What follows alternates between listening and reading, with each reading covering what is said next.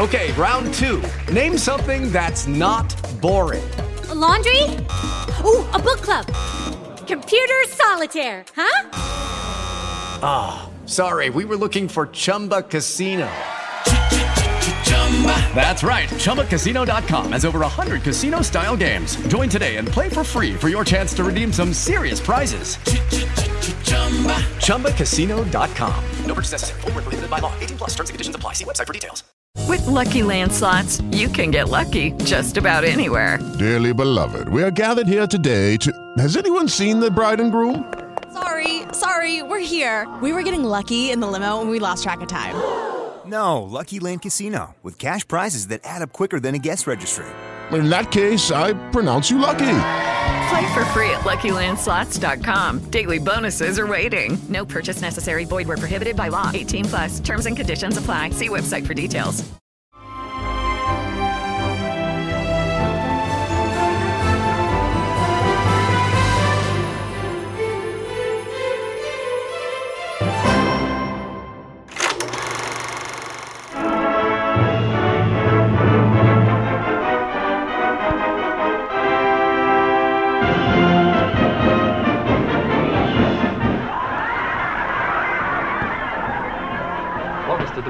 That's a wonderful sound, Ernie. Yeah. Laughter from children.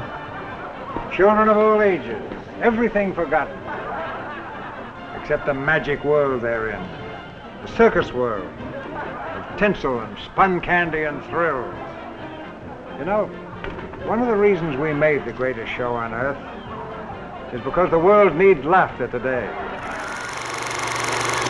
Eccoci Beppe, nuova puntata dei Magnifici 7. Il format di cinema degli ascoltabili.it. Bene, bene. Oggi Beppe iniziamo celebrando il nostro famoso ormai almanacco ci impone di celebrare un grande, un grandissimo di Hollywood, un regista il cui nome è di fatto sinonimo di Colossal. Colui che forse Hollywood l'ha pure in un certo senso inventata. Sì, poi diremo perché. Cecil, scusami, ti ho, ti ho Cecil B. DeMille, che eh, ci ha lasciato il 21 gennaio del 1959. Quindi noi questa settimana ricordiamo appunto i eh, 60 anni, i 60 anni dalla, dalla sua, sua scomparsa. scomparsa. Bene Simone, cosa Peppe, dire? Una domanda. Vai. B. Cecil B. DeMille. Che cosa vuol dire questa B? Me lo sono sempre chiesto. Blount. Blount. Blount. E perché B puntato e non Cecil Blount DeMille? Era un vezzo... Probabilmente un vezzo. Ok. In realtà lo sai, non me lo vuoi dire? No, no, non lo so, non lo so. Non, non mi permetterei mai di farti domande Tra retoriche tra bocchetto. Dal tuo roveto ardente, o Signore, tu m'ordinasti di condurre il popolo a questa santa montagna per testimoniare la tua gloria e ricevere le tue leggi. In che ho mancato che m'abbandoni?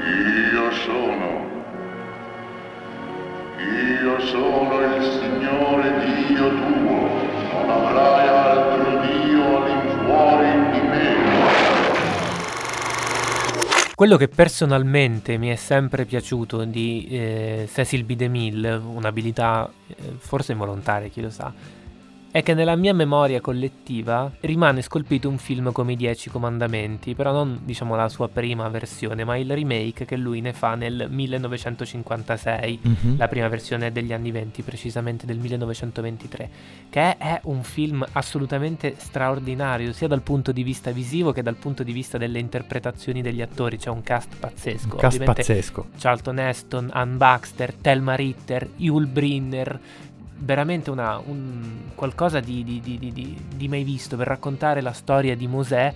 E, e- e che ancora per me, cioè, io ho ancora la scena della del, del mar, del mare che si, Mm. come dire, si, si separa. cioè, L'apertura del Mar l'apertura Rosso. del Mar Rosso, che sinceramente eh, resta scolpita. E pensare che quello sia un rifacimento, a oggi tecnicamente non ci dice nulla. Nel momento in cui invece Cecil B. DeMille lo gira, ci dice tantissimo mh, in riferimento, anzi in relazione a come questa persona abbia transitato in quelle che sono state le epoche più eh, significative nello sviluppo di Hollywood. Ricordiamo, lui muore nel 1959, sono già passati 60 anni, due vite, possiamo, possiamo dire. Eppure dal suo anno di nascita al 1959 lui ha modo di porre le basi su, è, su, quelli che sono i linguaggi più importanti di Hollywood, per cui i primi film, le prime sceneggiature, i primi remake, cioè le, la nascita dello Star System, lui è come se, se scandisse queste tappe in maniera fondante, ma nel senso proprio del, nel senso letterale del termine. Sì, sì, Beppe, sono d'accordo. Il mio, il mio ricordo principale di, eh, di The Mill è legato a un film che mi è capitato di vedere molto spesso eh, nel, nel, periodo natalizio, che è il più grande spettacolo del mondo. È un titolo che in un certo senso descrive un po' quella che è la concezione del cinema di De Mille, soprattutto nella seconda parte della sua carriera. Perché, Beppe, il grande merito di questa figura è, secondo me, quello di aver intuito meglio e prima di altri il potenziale spettacolare del cinema e di aver iniziato a concepire il film come un prodotto commerciale cui applicare delle vere e proprie strategie di marketing estremamente strutturate mm-hmm. e rigorose. Per esempio è tra i primi a immaginare un meccanismo quasi fordista per la produzione del film che egli vede proprio come una, una, catena di montaggio in cui ogni ingranaggio è funzionale all'altro e il ruolo del regista è quello di oliare gli ingranaggi, supervisionarne il funzionamento. Accanto a questo però De Mille ha saputo intrecciare queste intuizioni che sono di natura più commerciale a una forma di riconoscibilità autoriale. In questo, secondo me, secondo per l'epoca soltanto a David Work Griffith, almeno per l'epoca intendo la prima parte della sua carriera in questo caso, anche se per me rimane più mm, vivido eh, e più, così, più facilmente accessibile. accessibile il ricordo della seconda parte eh, della sua carriera, quindi co- un film come I Dieci Comandamenti, come il più grande spettacolo del mondo. Ma proprio perché lui, come hai detto prima, si è imposto come padre della spettacolarità, della spettacolari- spettacolarizzazione, a tal punto da diventare quasi un, un luogo comune. Sì. A me chiaramente beh, viene in mente subito Viale del Tramonto di Billy Wilder, in cui Cecil B. DeMille ha un ruolo importante nell'ossessione della protagonista, proprio perché è colui che scopre, colui che scommette, colui che investe, ma allo stesso tempo è anche colui che ha una visione autoriale precisa, cioè è l'uomo che nel cinema ha trovato equilibrio perfetto. Non a caso appunto Norma Desmond è ossessionata da Cecil B. DeMille che poi la chiamerà solamente per, eh, in, perché è interessato a una delle sue automobili piuttosto che farle interpretare un, un ruolo in un, in, un, in un, suo film. E pensare che nel 1950, l'anno in cui eh, Billy Wilder gira eh, Viale, del, Viale del Tramonto, Cecil B. DeMille è assolutamente attivo dopo aver fatto praticamente di tutto. Non ha neanche vinto un Oscar nel 1950 perché poi lo vince appunto con il più grande spettacolo del mondo che tu hai. Il citato. più grande spettacolo del mondo come miglior film, se eh. non sbaglio, proprio nel 50 o poco o nel 51 vince l'Oscar alla carriera. Sì, e poi però lo vince anche come regista, se non ricordo male, proprio nel 1953 con il più grande spettacolo del, del mondo. Ah, okay. No, invece no, hai ragione, lo vince come miglior film, lui lo vince come produttore chiaramente del film. Come produttore del sì. film, di, di, come produttore del più grande spettacolo Mentre del mondo. Mentre invece ottiene solo la candidatura alla regia. Ok Giuseppe, allora per parlare di Cecil B. DeMille abbiamo il piacere di avere con noi un ospite davvero prestigioso e autorevole. Storico del cinema, direttore del George Eastman Museum di Rochester, docente di storia del cinema alla University di Rochester e socio fondatore delle giornate del cinema muto di Pordenone. È con noi Paolo Kerchi Usai. Buongiorno. Buongiorno. Buongiorno, buongiorno a tutti.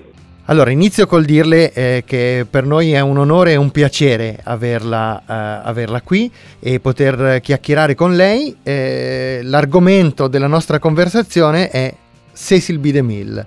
Può raccontare agli ascoltatori dei Magnifici Sette quale posto lei riserva a DeMille nella storia del cinema? Cecil B. DeMille ha una reputazione piuttosto eh, controversa, diciamo così, nella misura in cui ha ancora una reputazione. Eh, un tempo i cinefili eh, si riferivano a, al nome di De Mille in termini non dico spregiativi, ma certamente un po' ironici, quando si diceva che una scena era, era, girata alla Cecil B. DeMille voleva dire che si trattava di una scena o di una sequenza eh, alquanto grandiosa, con, con grande dispendio di, di mezzi, eh, anche forse un tantino perversa nella misura in cui il cinema di Hollywood poteva dare spazio a rappresentazioni della sessualità, ma ad ogni modo Cecil B. DeMille voleva dire eccesso. Uh, e uh, da molti punti di vista questa affermazione è, è accurata nel senso che c'è stata una lunga fase nella carriera di DeMille eh, in cui eh, l'essere sopra le righe era una parte integrante del suo stile, ma non è sempre stato così. Eh, la, la, la, traiettoria creativa di DeMille è stata molto, molto complessa, per certi versi contraddittoria ma indubbiamente eh, affascinante. Occorre cominciare eh, per, per, forza da, dagli esordi perché è dagli esordi che si eh, capisce eh, il codice genetico della, della creatività di, di, Cecil B. DeMille. Eh, DeMille è nato come cineasta quando ancora Uh, Hollywood non, non, esisteva o uh, era, era, appena, era, appena, nata. DeMille si è trasferito in, in, in California, uh, in una California dove, dove, il cinema era ancora un, un'avventura uh, fra le tante. Uh, e DeMille è andato in, in, California come pioniere, come innovatore, lo ha fatto all'inizio degli anni 10 eh, quando il nome di David Wark Griffith, l'autore di, di Nascita di una nazione, eh, era eh, il, il, il, nome tutelare del, del nascente cinema eh, come, come arte. Quindi De Mille è nato un po' sotto l'ombra uh, di, uh, di, Griffith. di, Griffith. Detto questo, però, De Mille si è rapidamente emancipato dalla figura di Griffith creando uno stile proprio, uno stile che definirei prima di tutto fondamentalmente visivo. Uh, questo perché i primi film di Cecil B. DeMille sono prima di tutto dei capolavori pittorici. Mm. De Mille ha lavorato con uh, un grande direttore della fotografia, uh, Alwin Wyckoff, questo nei suoi primi anni di, di, di, carriera, con il quale ha, ha inventato soluzioni luministiche che poi sarebbero state assorbite sia dal film noir hollywoodiano che in una certa misura anche dall'espressionismo tedesco, ma se si guarda a, a, a film come uh, The Cheat 1915 e ai, ai, film immediatamente precedenti e successivi, uh, assistiamo al, all'opera di esordio uh, di uno sperimentatore a tutti gli effetti. Quindi questo è il, è, il primo, è il, primo, dato importante. Il secondo dato, ancora più affascinante per me, e soprattutto eh, molto trascurato di questi tempi, ha a che fare con la scrittura, con le sceneggiature. Eh, DeMille è nato con una sceneggiatrice, eh, si chiamava Jeannie McPherson, eh, che aveva cominciato la sua carriera come attrice per Griffith. Infatti mm. il suo nome compare eh, nelle filmografie di Griffith in un gran numero di film prodotti da Griffith per la Biograph Company uh, di New York. Noi non sappiamo ancora come sia successo, uh, quali siano state le circostanze precise dell'incontro fra Cecil B. DeMille e Ginny McPherson, ma sta di fatto che a un certo punto Ginny McPherson uh, abbandona la carriera di attrice, comincia a scrivere sceneggiature e diventa l'unica sceneggiatrice per Cecil B. DeMille dall'inizio praticamente fino all'introduzione del cinema sonoro. sonoro. eh, eh, sui titoli di testa dei film di DeMille si vede prima il nome di Ginny McPherson e poi quello di Cecil B. DeMille. Uh, film tal dei tali scritto da Ginny McPherson e dopo diretto o prodotto da Cecil B. Uh, DeMille. Uh, allora, una, tanto per cominciare, una donna sceneggiatrice, una donna di grande talento e una donna che ha praticamente insegnato a DeMille le tematiche dei suoi, dei, suoi, film, temi quali il, il matrimonio, la sessualità, il rapporto di coppia, l- i rapporti fra diverse culture, diverse razze, uh, l'intolleranza religiosa uh, e la storia. nel film del 1916 John the Woman, Ginny McPherson scrive una sceneggiatura che mette a confronto la Francia di Giovanna d'Arco con la Francia della Prima Guerra Mondiale e lo fa in, in maniera molto spregiudicata, direi, e anche eh, drammaticamente molto efficace. Va tenuto conto che Ginny McPherson considerava se stessa una femminista una femminista forse ante litteram, non so se oggi come oggi la si considererebbe ancora come, come tale, ma uh, certamente lei si definiva una liberated woman.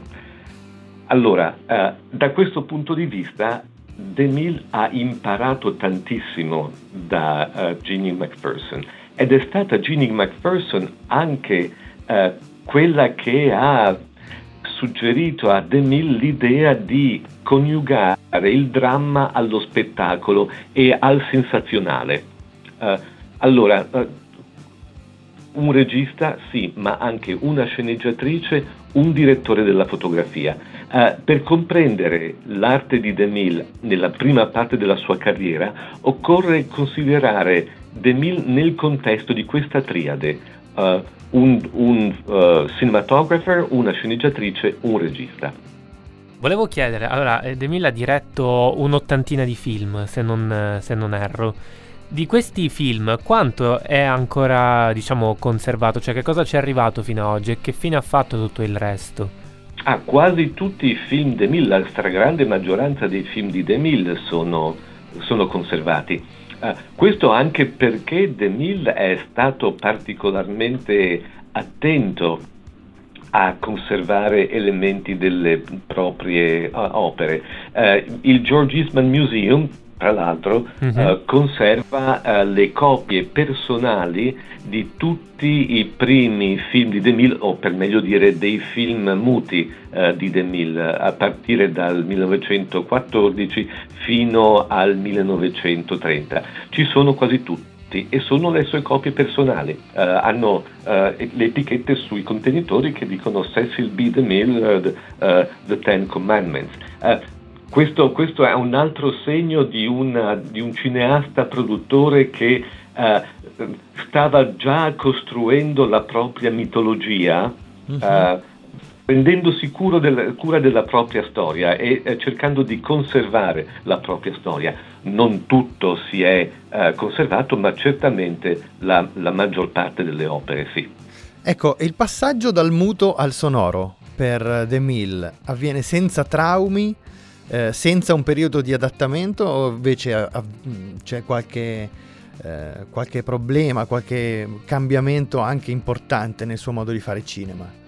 Il, il, cambiamento, il passaggio dal muto al, al, sonoro è stato, come dire, eh, se non traumatico, uh, drammatico uh, per, uh, per, per, tutti e, ed Emil non è stato, non, stato, non ha fatto eccezione.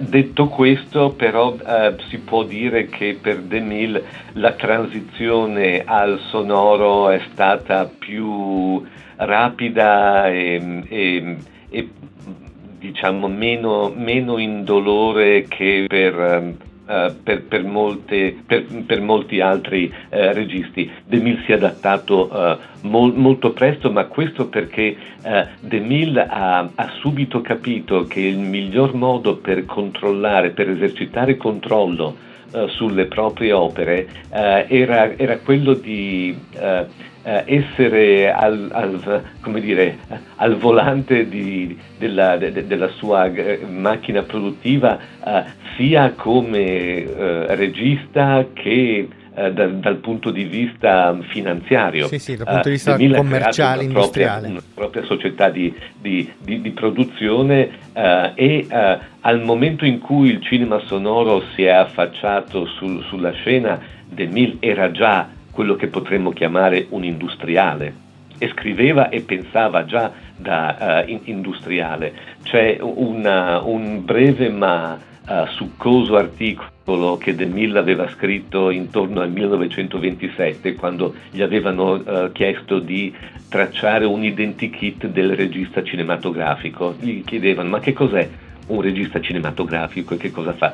E, e De Mille ha risposto uh, con, un, con grande acume che forse si può anche dire al limite del, del cinismo, ma uh, ha detto le cose come stanno. De Mille ha cominciato il suo articolo dicendo, sentite, esistono tre tipi di regista. C'è eh, il, il, regista che ha una visione del cinema, che eh, vuole esercitare controllo su ogni minimo aspetto eh, della, della, produzione, a partire dal, dallo script fino al, a, al montaggio e alla tiratura delle copie. Poi c'è eh, il, il, il, regista eh, che eh, è a disposizione del, dello studio system e che però vuole scegliere eh, i progetti che sono più eh, adatti, più consoni alla sua personalità, quindi si mette al servizio degli studios, però eh, vuole avere almeno la prerogativa di eh, decidere a cosa eh, vuole lavorare e infine c'è il regista al servizio dello studio uh, al quale lo studio dice, al quale lo, lo studio dice uh, questo è il film, uh, attieniti strettamente a quello che c'è scritto sulla sceneggiatura e, e, e non cambiare assolutamente niente. Quindi quello che più tardi si sarebbe chiamato il, il, mestierante. mestierante. Ora, la chiarezza con cui De Mille ha tracciato questi tre identikit è davvero impressionante. Evidentemente De Mille si identificava con la prima, prima categoria, uh, categoria sì. ma lo ha fatto uh, a, ragion, uh, a ragion veduta. Piuttosto, a proposito di transizione dal muto al sonoro, se, se, c'è un, un, un, un, mistero storiografico da, da risolvere, questo potrebbe essere il, il, mistero della fine della relazione artistica fra Cecil B. DeMille e Ginny McPherson che coincide un po' con l'avvento del sonoro. Uh, corre voce che uh, Ginny McPherson e Cecil B. DeMille uh, siano stati amanti di lunga data, la relazione sia giunta al termine proprio nel momento in cui il cinema stava passando dal muto al sonoro del resto eh, Cecil B. DeMille era regolarmente sposato e eh, ha mantenuto sempre un, un, controllo piuttosto stretto sulla sua privacy, DeMille non parlava eh, mai della sua vita privata. Uh, comunque questo è um, un, un, un, mistero da, uh, ancora da, da... da risolvere. Ecco, nella prima parte del programma abbiamo parlato anche degli aspetti più controversi della figura di Cecil B. DeMille in particolare il suo sostegno al maccartismo che ha ricadute pesanti anche su questioni di carattere storico cinematografico. Quindi quanto ritiene determinanti queste ombre per la valutazione complessiva del personaggio eh, Cecil B. DeMille nella storia del cinema? Uh, io posso soltanto dire che dal punto di vista uh, personale uh, um, non posso che condannare quel, il comportamento di Cecil B. DeMille in quanto, in quanto cittadino. Uh, eh, le sue idee sono, sono idee che non, che non condivido. Uh, d'alt- d'altra parte, uh, quello che lei ha detto a proposito di Cecil B. DeMille vale anche per un altro grande, un altro grande regista, Elia Kazan. Kazan, Kazan altro, altro, grande, altro, grande, nome che si è macchiato di una grave responsabilità che io non, non, posso, non posso, dimenticare. Detto questo, detto questo uh, uh, io ritengo sia sempre... Ok, round two. Name something that's not boring. A laundry? Ooh, a book club. Computer solitaire, huh? Ah, sorry, we were looking for Chumba Casino. That's right. ChumbaCasino.com has over 100 casino style games. Join today and play for free for your chance to redeem some serious prizes. ChumbaCasino.com. No purchase necessary. Void where prohibited by law. 18 plus terms and conditions apply. See website for details. È eh, utile stabilire una distinzione fra la sfera personale e la sfera artistica. Non c'è soluzione a questo dissidio, non c'è soluzione a questo dilemma. La cosa migliore che possiamo fare, credo, è mantenere le due sfere eh, separate, notando i loro collegamenti, ma ehm, facendo attenzione a non fare di tutta un'erba un, un fascio. Certo. In quanto cittadino eh, non mi identifico con De Mille e non ho nulla da spartire con la sua ideologia. eh, dal punto di vista del cinema come arte devo riconoscere che eh, De Mille ha dato molto al cinema. Professore, la ringraziamo moltissimo per eh, il suo preziosissimo contributo e per quello che ci ha raccontato e per essere stato con noi. Grazie mille. Grazie, grazie, grazie, arrivederci. Grazie, buona giornata. Arrivederci. And finally, here are the films selected as Best Picture nominees Black Panther, Kevin Feige, producer. Black Klansman, Sean McKittrick, Jason Blum, Raymond Mansfield, Jordan Peele, and Spike Lee, producers. Bohemian Rhapsody, Graham King, producer. The Favorite, Cece Dempsey, Ed Guiney, Lee Magaday, and Yorgos Lanthimos, producers.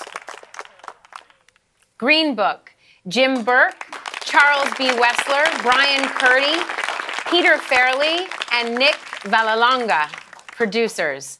Roma, Gabriela Rodriguez and Alfonso Cuaron, producers. A Star is Born, Bill Gerber, Bradley Cooper, and Lynette Howell Taylor, producers. And the eighth and final nominee, Vice, Dee Dee Gardner, Jeremy Kleiner, Adam McKay, and Kevin Messick, producers. Simone, allora abbiamo sentito l'annuncio di alcuni film, non, eh, non stiamo dando i numeri, non hanno dato i numeri perché le voci non sono le nostre, ma semplicemente ci hanno elencato la candidatura dei migliori film secondo l'Academy of Motion Picture Arts and Sciences, H AMPAS, H gli Oscar. Sono, sono sbalordito. Basito. Proprio per questo oggi dedichiamo la seconda parte dei Magnifici 7 alle candidature agli Oscar, agli Oscar del 2019, ovviamente riservate ai film che sono usciti nel 2018, un anno che ha presentato diverse sorprese tra i nomi. Sì, beh, devo dire però, Beppe, iniziamo prendendoci dei meriti. Due volte, ben due volte abbiamo parlato di Roma. È vero. Una terza quando l'abbiamo messo al primo posto tra i migliori film del 2018 e l'Academy ci ha ascoltato. Esattamente. Perché ha dato a Roma ben 10 nomination, tra cui, fatto abbastanza sorprendente, Roma è candidato sia come miglior film, sia come miglior film straniero. E non accadeva dai tempi di Amour di Haneke, credo. Mm che era E- stato candidato sia come film straniero che come film, oltre che alla regia. Quindi una cosa che non è capitata comunque molto spesso. Molto spesso, E non no. capita molto spesso. Saranno felici i tipi di Netflix, immagino. Immagino di sì. E felici anche, e da un po' di anni a questa parte mi pare che lo siano sempre, i selezionatori della Mostra del Cinema di Venezia. Assolutamente. Perché ci prendono con una, eh, con una precisione incredibile. Anche quest'anno, eh, diciamo, i due film che raccolgono più nomination sono transitati dal Lido e sono proprio Roma, che ne ha raccolte 10, come abbiamo detto, e The Favorite di Lantimos, che eh, ne ha raccolte sempre 10. E poi c'è anche È nata una stella di Bradley Cooper che anche se fuori concorso ha fatto comunque apparizione in Laguna. E quanti nomination ha preso È nata una stella? Sai che mi cogli assolutamente impreparato perché Ah. non lo so, sicuramente ha preso quelle al miglior film, ha mancato un po' a sorpresa la candidatura a miglior regia per l'esordio di Bradley Cooper, che, Che però, è però, stato eh, candidato come miglior attore insieme a Lady Gaga e a Sam Elliott come miglior attore non protagonista. Va bene, dopo le contiamo. Esattamente, ci perdonerete se non ci siamo messi a fare una conta così precisa. Ma noi non sia- siamo uomini di parole, non di non numeri. di numeri. Bene Simone, è arrivato il momento di allargare il nostro consesso a una terza persona che chiacchiererà con noi in merito alle candidature agli Oscar. Molto bene. È un'amica che è tornata a trovarci, questa volta telefonicamente, direttamente dalla redazione di Glamour, di cui lei è Entertainment Editor, Mhm. Paola Jacobbi.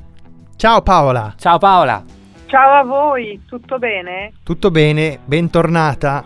Siamo molto contenti Grazie. di riaverti qui, anche se oggi purtroppo solo telefonicamente. Eh, sono qua. Comunque sono qua col- con lo spirito. Paola, allora parliamo di queste candidature agli Oscar. Un commento su quello che diciamo ci è appena arrivato da Los Angeles.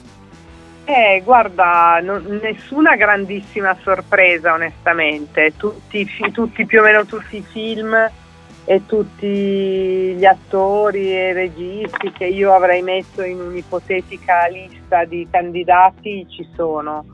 Eh, forse l'unico film eh, che non mi aspettavo di vedere rappresentato è questo Can You Ever Forgive Me?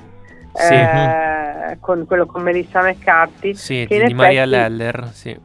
sì, esatto.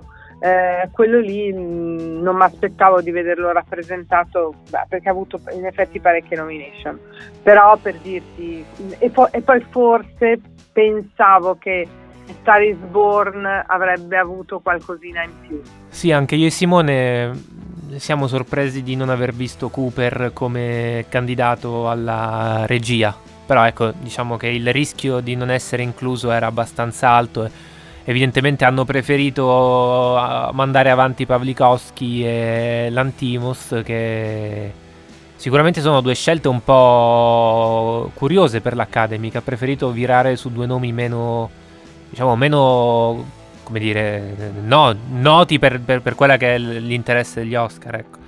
No, ma soprattutto la- eh, se tu guardi i cinque registi candidati, ce ne sono uno, due, tre, quattro su cinque che vengono dai festival, Sì, cioè da sì. film presentati ai festival e segnatamente Cannes e Venezia, perché c'è Spike Lee, Mhm. eh, Black Landsman era a Cannes e ha vinto il premio, Pavel Pavlikovski, Cold War era a Cannes e ha vinto Cannes. il premio, Yorgos Lantimos, il regista di The Favourite, era a Venezia e ha vinto il premio, Roma, si sa, era Venezia ha vinto il Leone d'Oro. Cioè l'unico, l'unico regista fuori dal- dall'area dei festival ehm, è, Adam è McKay, sì. Eh, non solo, di questi cinque, due sono europei e uno è messicano. Quindi Beh, è, è un grande cambiamento rappresentativo del cinema.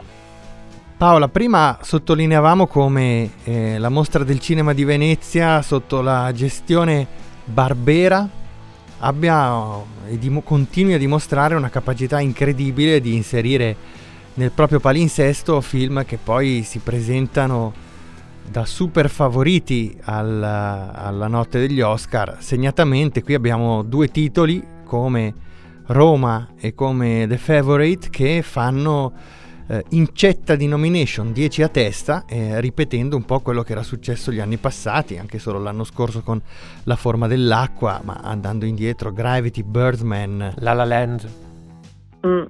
E anche Never Look eh, Behind o come cavolo si chiama, il film tedesco era Venezia, Sì, eh, sì, che sì. è il candidato Best Foreign. Quindi Mhm. no, beh, allora io ho sempre pensato che Alberto Barbera abbia un, un gusto cinematografico eh, indiscutibile e delle capacità anche organizzative e comunicative della mostra del cinema per, per- per questa- su questa mostra del cinema straordinarie, veramente non voglio fare qui una- un atto di piaggeria, ma credo che sia veramente il, gua- guarda, credo il miglior direttore di festival che mi è capitato di conoscere, di cui vedere il lavoro negli anni in cui ho fatto questo lavoro che purtroppo ormai sono stanti. Sì, anche se io devo dire la verità, credo che eh, soprattutto per quanto riguarda la scelta del miglior film, la statuetta potrebbe andare a questo Green Book che è andato molto bene, o comunque ha vinto il Pictures Guild Award, il sindacato dei produttori. Quindi credo che, eh, sebbene ci siano state delle polemiche in, in, in merito, Sì, potrebbe vincere. stati, io trovo che l'operazione che stanno facendo i produttori e i distributori di Green Book è molto buona perché loro sono partiti veramente benissimo Mhm. perché sono partiti con il premio del pubblico a Sundance che è sempre un'ottima partenza cioè è più un'ottima partenza a volte un premio del pubblico a Sundance che una palma d'oro a Cannes eh. Un po' per questioni di tempi dell'uscita del film perché vuol dire che cioè, Toronto è dopo Venezia, quindi a metà settembre, quindi è molto vicino al momento del, eh, del voto. Eh, e poi per comunque il premio del pubblico vuol dire che è un film che necessariamente tante persone vedranno.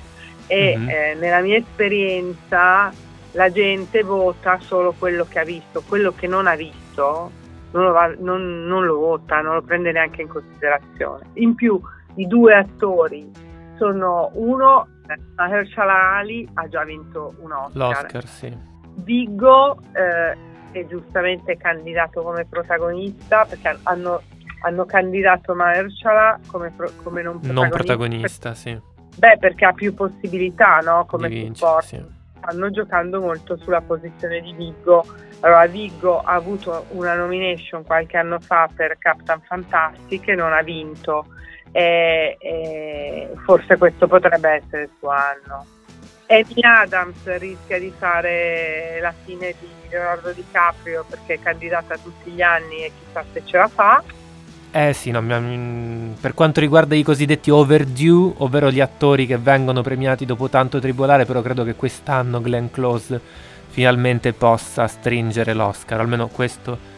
E quindi andiamo alla- all'attrice protagonista, dove Sì. abbiamo appunto Glenn Close, Alicia, Olivia Colman, Gaga, eh, Lady Gaga e Melissa McCarthy. È, è un bel, eh, è un bel match. perché bel match.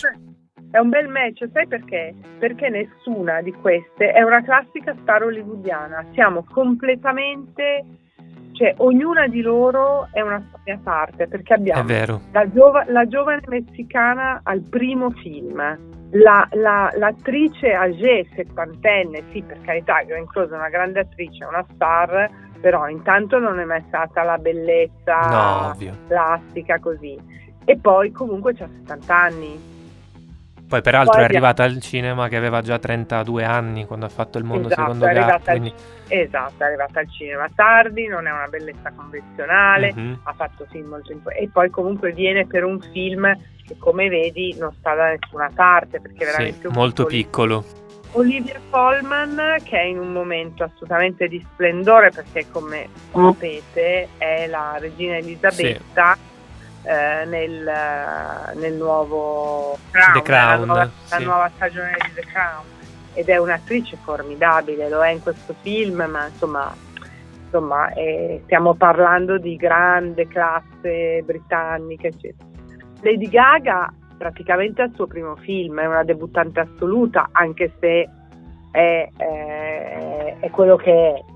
Eh, però è una che non, diciamo, non è un'attrice regolamentare, non ha fatto le accademie, eh, anche lei non è, un- non è Nicole Kidman fisicamente, non so come dire, o Emma Stone, è- è- si è misurata eh, con una cosa enorme come Star is Born ed è arrivata qui per la sua popolarità ma anche onestamente per la sua bravura. Melissa McCarthy è un'altra che sta nella quota eh, delle non, non omologate quantomeno. Esatto. Quindi devo dire che è una, un- una cinquina che mi piace tantissimo, questa cinquina delle, delle migliori protagoniste, veramente molto molto buona. Paola, e la cinquina dei migliori film stranieri, dei possibili migliori film stranieri, come ti sembra? Allora, Capernaum, io quando l'ho visto a Cannes ho subito pensato che sarebbe, era, quindi non avevo ancora visto Roma, ho pensato che sarebbe stato uno dei film eh, stranieri che avrebbe avuto più successo quest'anno. Eh, in realtà poi non gli è andata così bene, però io sono, non sono stupita di trovarlo qui, come non sono stupita di trovare Cold War e Shoplifters, anche perché Shoplifters è il film giapponese di Coreda, in Italia si chiama in italiano l'hanno chiamato un affare, di, affare famiglia. di famiglia. Sì. affare di famiglia, ecco, è, è è la Palma d'Oro a Cannes, adesso Mm, francamente se voi foste eh, i tipi dell'Academy, la Palma d'Oro di Cannes, qualunque essa sia, La terremmo in considerazione. in considerazione, no? Ecco, oltre, oltre al fatto che è un grandissimo film. In più, Coreda, che fino adesso era roba per cinefili, sta girando, se non ha già finito di girarlo, Sì, il suo sì, primo sì. film con attori occidentali. Sì. Non mi ricordo bene chi c'è dentro, mi pare che ci sia Catherine Deneuve. La Binoche. Mm. Ah, bravo, bravo, la Binoche, cioè, quindi eh, Coreda sta diventando un po' una specie di Ang Lee, per certi aspetti, no? Cioè, eh, e poi ovviamente l'unico che mi stupisce è il È film von tedesco. Donnersmarck. No, allora il film tedesco, ehm, non so, proprio sono quelle cose inspiegabili della vita. Sì, sì, sono d'accordo con te Paola. Ma io, a dire la verità, non, non sono, non sono proprio allineato con te su Capernaum, che a Cannes mi aveva lasciato abbastanza perplesso. Anch'io avevo pensato potesse essere un film da Academy, ma l'avevo pensato, mi ricordo, in senso negativo, diciamo. Ce l'avevo trovato Sì. un, po', un po' furbetto, un po' un film che così batte dove il dente duole e sa di eh, di arrivare ad ottenere una, eh, anche una commozione un po' facile nel, nel pubblico, secondo me. Eh, rimangono fuori dei film che mh, insomma avrei avuto sicuramente più piacere di trovare nella cinquina e che sono rimasti fuori. Penso a Burning di Lee Chandong Ah sì, E- certo. e ad altri titoli che mi sembrano, mi sembrano più meritevoli di questi due, ecco, di, di Never Look Away e di Capernaum. Ma Capernaum però diciamo era una tipo di, è un tipo di film, è un tipo se vuoi di operazione, capisco la, eh, così il sospetto di, di furbizia, eh, però era un po' difficile che rimanesse fuori da questa roba qui. Anche lui per lo stesso motivo, perché comunque è Mm. un altro film che ha vinto un premio importante a Cannes, Mm, ha vinto, cioè eh, come, come Cold War e come Shoplifters, era difficile che rimanesse fuori. Quello che davvero mi dà fastidio è Never Look Away, perché io lì ci avrei voluto tanto Dogman. Eh, infatti in questa, in questa cinquina ci sarebbe stato bene. Eh sì, soprattutto al Mm. posto di Never Look Away, cioè Mm, mm, non, mm. proprio veramente non capisco. Ehm, invece cosa mi dite della- dell'animazione voi?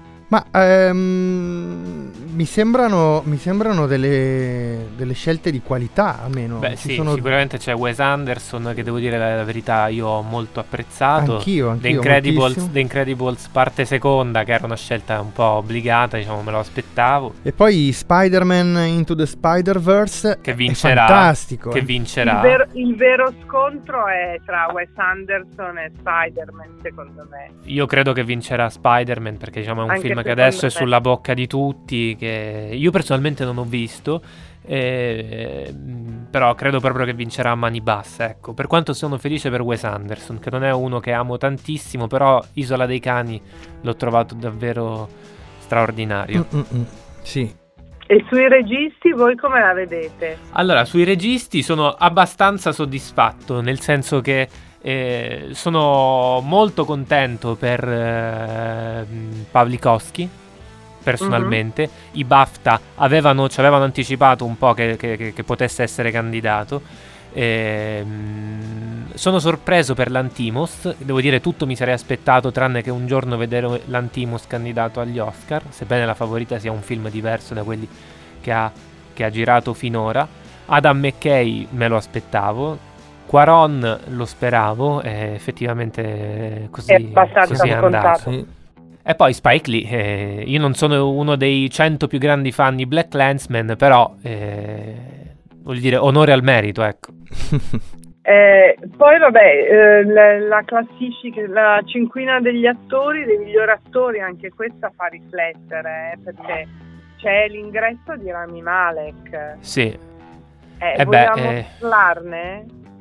Eh, eh, Rami Malek, come dire, Beh, io lo trovo abbastanza, ab- abbastanza prevedibile. Sì, vabbè, dopo la vittoria del Golden Globe era scontato, poi lui è stato anche candidato al SAG, al premio del sindacato, quindi diciamo a livello di precursori si, sa- cioè, si, si- si immaginava che potesse farcela, ecco. E credo sia anche un buon candidato alla vittoria, con, se la vedrà con Christian Bale, credo che sarà questo lo scontro più... più, No, più- io, io- io voglio Vigo. Eh sì, Eh, sì, d'accordo. potrebbe, potrebbe fare un upset effettivamente, sì, Cioè, io- Viggo potrebbe. Vigo è stato candidato due anni fa per Capitan America, tre anni fa, non mi ricordo. Povero Vigo, Vigo se lo merita. Sì, Eh, anche per la promessa dell'assassino. Era stato candidato lui, se non ricordo allora, male, sì. Ti ricordo che, vi ricordo che questa è una mia ossessione. Jeremy Irons fu candidato proprio per un film di Cronenberg che era Gli Inseparabili. Inseparabili, sì, inseparabili. Forse il capolavoro di Cronenberg dove lui faceva i due gemelli, i due ginecologi Sì, sì, gemelli. sì. Una delle interpretazioni più pazzesche, più disturbanti della storia del cinema contemporaneo e non vinse, ma vinse l'anno dopo per un film inutile come Il mistero, Il mistero von. Bulov con Glenn Close a proposito di candidati di, di quest'anno. E poi, poi Ra- Rami Malek è ingiudicabile se non gli si tolgono quei bruttissimi denti prostetici della parte del film. Non si possono guardare. Si sembra quasi che stia per sputarli a un certo punto. no? E poi c'è l'altro tema, anche diciamo un po' come Vigo, c'è anche la questione Willem Dafoe. Perché anche Willem Eh. l'anno, l'anno scorso ha avuto una nomination per un film meraviglioso che era The Sì. Florida Project, Project. e non ha vinto. Mhm. Quest'anno è candidato per quella noia Per un film più modesto, eh sì. Insomma, poi di un- una noia da paura e non è neanche la sua migliore interpretazione, No, diciamo no, verità, certamente eh. no. No, no, no. No, diciamo che eh, Paola, tifiamo tutti per Viggo. Que- su questo siamo allineati. Christian ha già vinto, Bradley a tempo. Eh, io diciamo Malek ha troppi denti. Malek troppi denti. E Willem Malek ha Dafoe. troppi denti ed è troppo giovane. Willem Esatto. comunque veramente il film, il film di, di, di Schnabel per me proprio non si può guardare. Quindi io direi che Viggo è il Che mio inco- candidato. noi, noi incoroniamo Viggo. Dai, Eh, mi accodo, bene. mi accodo. Paola, grazie di essere stata con noi e di aver commentato le nomination. Eh, Speriamo che le nostre speranze di vittoria vengano esaudite. Va bene, ci sentiremo ancora. Assolutamente, magari post cerimonia. Esatto. Sì. Ok, va bene. Ciao. Ciao, Ciao, Paola, Paola, grazie ciao. mille. Ciao amici, ciao ciao. Ciao. Dopo aver congedato Paola, Paola, Jacobbi, che ringraziamo ancora. È giunto il momento di congedare anche i nostri ascoltatori e di darci appuntamento a settimana prossima. Eh sì, purtroppo anche oggi finisce una nuova puntata degli ascoltabili.it, o meglio dei magnifici sette in onda sugli ascoltabili.it. Noi vi aspettiamo la prossima settimana con altre grandi settimane, perdonate la ripetizione, dedicate al cinema. E con altri grandi ospiti. A settimana prossima. Ciao.